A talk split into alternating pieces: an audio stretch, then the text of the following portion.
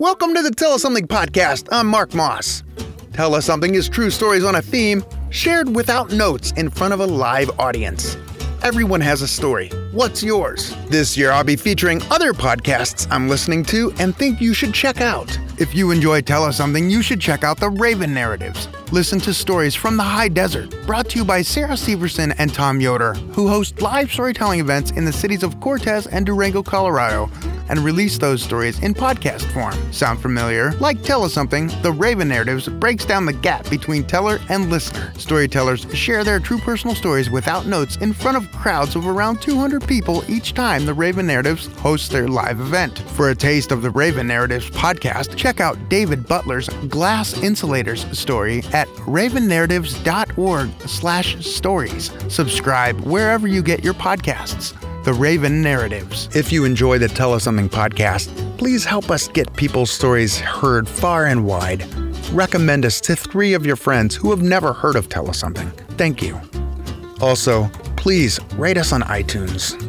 This episode of the Tell Us Something podcast was recorded in front of a live audience on March 20th, 2018, at the Wilma in Missoula, Montana. Eight storytellers shared their story on the theme Right Place, Right Time. After years imagining the life and rhythm of Africa, Heather Adams visits Malawi in Southeast Africa. The moment she steps off the plane, she's vibrating on a higher frequency, and her visit provides her more opportunity than she could ever have imagined. Heather calls her story In and Out of Africa. I always wanted to go to Africa. As soon as I knew that it was a place, I absolutely wanted to be there. My father loved maps and would point out places on the map and say, Go here. They speak this language. They do this kind of dance. They, there's this kind of rhythm. This is what the topography looks like. And we would just romanticize all of these places in, in the maps. Of course, we would get National Geographic every month, and then I would find these places in National Geographic. But Africa, oh man, I mean, the colors and the sounds and the rhythm, and I just could imagine what it would all be like. Fast forward to 2012. I went through a pretty painful and messy divorce. So naturally, I cut off all my hair, pierced my nose, and went to Spain.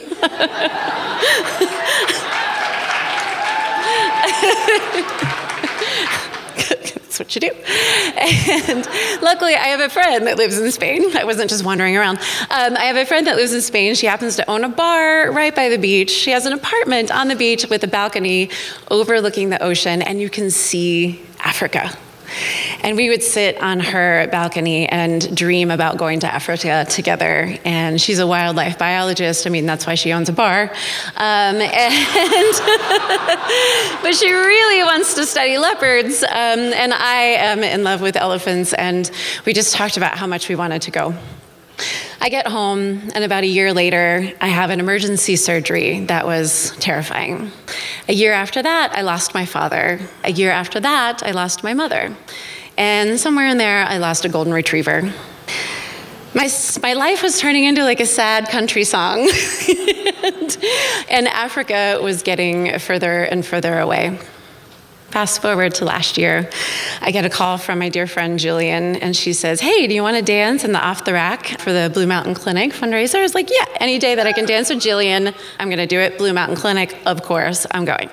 So, somewhere during that day, she says, I'm going to Africa. I was like, What? And she's like, with my sister and with my father, and some other artists are coming from LA, and we're gonna teach. And I was like, Can I come? And she's like, Great, of course, yes, totally, you can come. I go home that night and buy a ticket. She sends me her itinerary in the email with the airport code and everything. I just buy the ticket. I wake up in the morning, I'm like, So where am I going in Africa? it's a big place. where? Where did I just buy a ticket to? So I get uh, on the Google and I look up Malawi. Okay, Malawi, awesome, great okay, I'm, I'm, kind of doing some more research and I'm getting kind of panicked. I realize Malawi is not the Serengeti. It's not the Congo. It's not Egypt. It's not Ngorongoro Crater. There aren't wildebeest. There aren't elephants. There aren't wild. The, the big five is not there. They've been poached. The, the population is desperate. AIDS, malaria, riddle this population. It, 80% of the time, there's no electricity in Malawi. I was like, this isn't the Africa that shows up in National Geographic. This isn't the one that shows up in the Encyclopedia Britannica or all the maps that my dad showed me. What am I doing? What am I doing? What am I doing? Of course, talking to Jillian more, I realize how incredible this trip is actually going to be. There's 15 artists and mostly dancers, of course. Um, but and we're, we're going and we're going to work with 44 orphan girls in this Mulanje village in Africa, and it's going to be amazing. We're going to do arts and dance and music. And we get to Africa, and as soon as I put my feet on the ground, it's literally like electric shock up my body, through my spine. My feet are vibrating. I realize I'm finally here. I'm finally here. I mean, I went to Morocco a few years before, but it didn't count. Um, this, this was Malawi. This, this was amazing. I was so excited. We do the camp it's unreal. I mean, these 44 girls, they were, they were sponges. They were soaking everything up and they were wringing themselves out every single day. They were so giving and they were so excited to have us there. And we were so excited to be with them. Every morning they greeted us with music and dance as we were driving down the road. I wanted to cry. I wanted to scream. I wanted to break my heart into two. And it was the most incredible experience of my entire life. I was so dirty and I got sick and it was terrible and it was awful and it was just the best. it was absolutely the best. So a few days later, we go to Mua Mission. Mua Mission is in Mua, Malawi. It's right um, on Lake Malawi.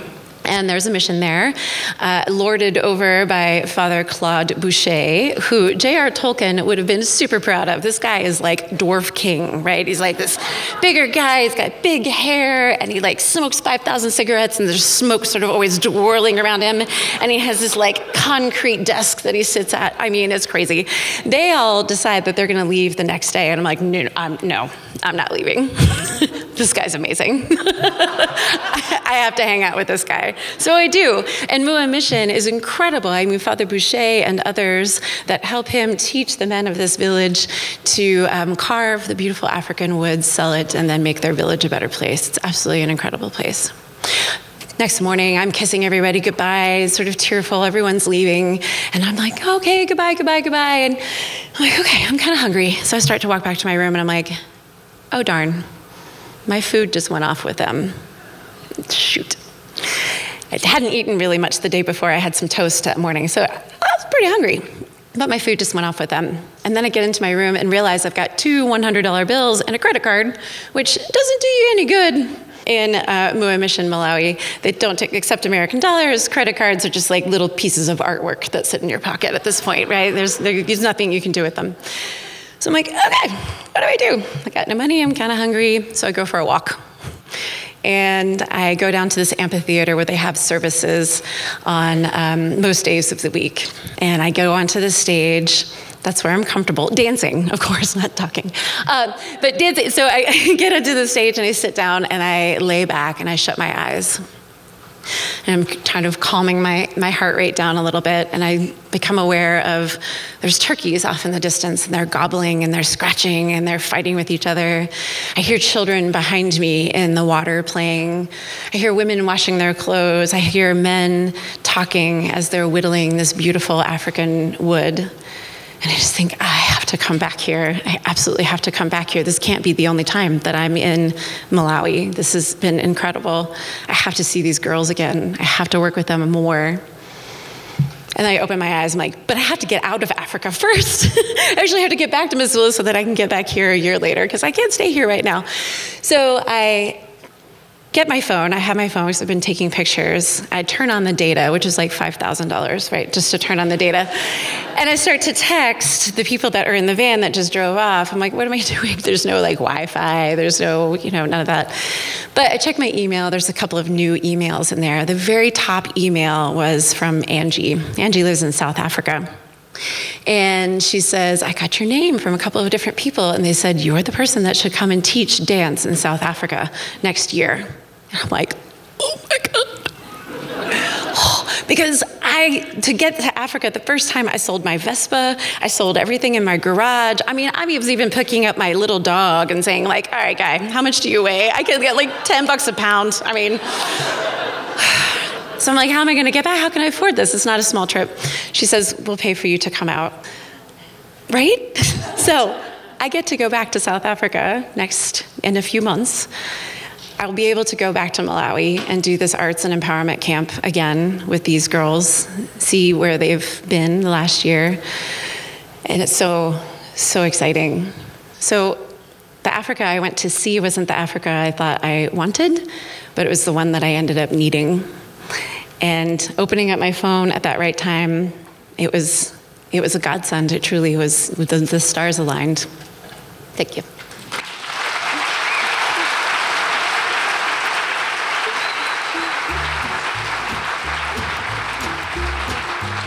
Thanks, Heather. Heather Adams' early dance years were spent dancing professionally in Arizona and Philadelphia after graduating the University of the Arts in Philly and training in New York City for a spell. A six month visit to Missoula turned into a two decade adventure. Jobs at a newspaper, a restaurant, an art gallery, a university, a children's theater, and a software company inspired her to found the Downtown Dance Collective in 2007. She still spends a considerable amount doing many other jobs, but now they are all about the arts and building a vibrant community. Tell Us Something is proud to be fiscally sponsored by Missoula Community Foundation, a 501c3 organization. Check them out at missoulacommunityfoundation.org. Thanks to all of our sponsors Gecko Designs. The creative crew at Gecko Designs makes awesome logos that are off the hook. They build beautiful mobile friendly websites for both large and small clients in Missoula and around the country. Visit the Gecko Designs team on North Higgins or online at geckodesigns.com. The bookstore at the University of Montana, a local bookstore serving the students, faculty, and staff of the University of Montana as well as the Missoula community. MontanaBookstore.com. CabinetParts.com, the number one source for cabinet hardware since 1997. Anyone searching for the best kitchen cabinet hardware at a great price needs to go to CabinetParts.com. CabinetParts.com, in business since 1997, combines knowledgeable hardware specialists with the best online shopping experience nationwide. With fast and easy ordering, free hinge matching service, and same day shipping, CabinetParts.com is the direct source for all of your cabinet hardware needs. The Good Food Store. Supporting Western Montana farmers and ranchers for almost 50 years, The Good Food Store supports the local folks creating their own beer, salsa, baked goods, ice cream, and more. The Good Food Store is a passionate supporter of Missoula nonprofits, supporting multiple organizations, events, and fundraisers every year. Learn more at goodfoodstore.com. Logjam Presents. Headquartered in Missoula, Montana, Logjam Presents is an independent and privately owned live entertainment company. Logjam Presents is the exclusive operator and promoter of the Kettle House Amphitheater, the Wilma, and the Top Hat Lounge. Working in close partnership with these venues, Logjam Presents has created a unique artist and concert goer experience that is unmatched in the Northwest. LogjamPresents.com. Fact and Fiction, where books, authors, ideas, and readers interact. FactandFictionBooks.com. Missoula Broadcasting Company, locally owned and operating four stations. The Trail 1033, Missoula's quality rock, and part of our unique Western Montana community featuring local DJs who love Missoula and know their music. Jack FM 105.9, playing what they want. U 104.5 FM, your at work listening station. And ESPN 102.9, focusing on city, state, and regional sports, giving exposure and insight to teams and athletes in and around Western Montana. Learn more at MissoulaBroadcasting.com. Enlyten Lab Float Center. Enlyten Lab is a spa featuring sensory deprivation or floating as a wellness therapy. Unplug, reset, and recharge in their state of the art float tanks. Learn more at enlytenlab.com. That's E N L Y T E N L A B.com. Martin McCain Woodworks and Design. Learn more about Martin and his work at facebook.com slash Martin McCain Woodworks. Missoula Federal Credit Union. Find them at missoulafcu.org. Thanks to Cash for Junkers, who provide the music for the podcast. Find them at cashforjunkersmusic.com. Podcast production by Mark Moss. Thank you to everyone who attends the events, those of you who download the podcasts, and most especially to the storytellers Alex Miller, Michael Puri Hirik, Sarah Black, Heather Adams, Jane Doherty, Ellie Costello, Mark Moss, and Kat Werner. Remember, your story matters. Check the website to listen to the story archive and find out how you can tell your own story. TellUsSomething.org.